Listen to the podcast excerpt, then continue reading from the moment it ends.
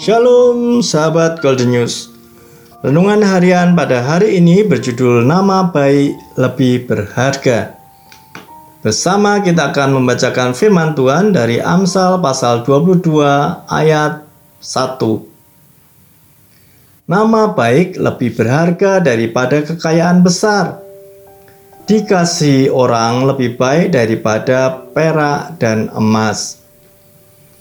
Apakah yang dimaksud Amsal dengan nama baik?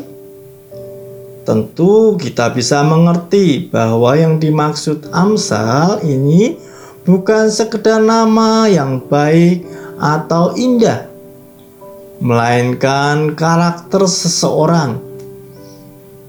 Kita sering terjebak kepada penampilan seseorang.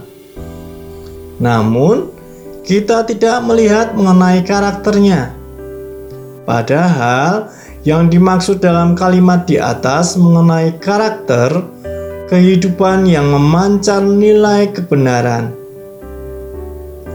Raja Salomo mengajarkan bahwa nama baik lebih berharga daripada kekayaan besar.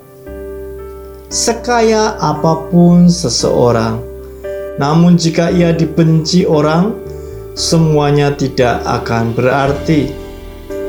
Orang yang kaya tentu tidak salah, namun bagaimana mendapatkan dan mengelola kekayaan itu menjadi perenungan kita bersama. Ada orang yang bangga dan kelihatan sangat kaya, namun akhirnya terkuak bahwa hasil dari korupsi dan akhirnya reputasi dan namanya menjadi tercemar.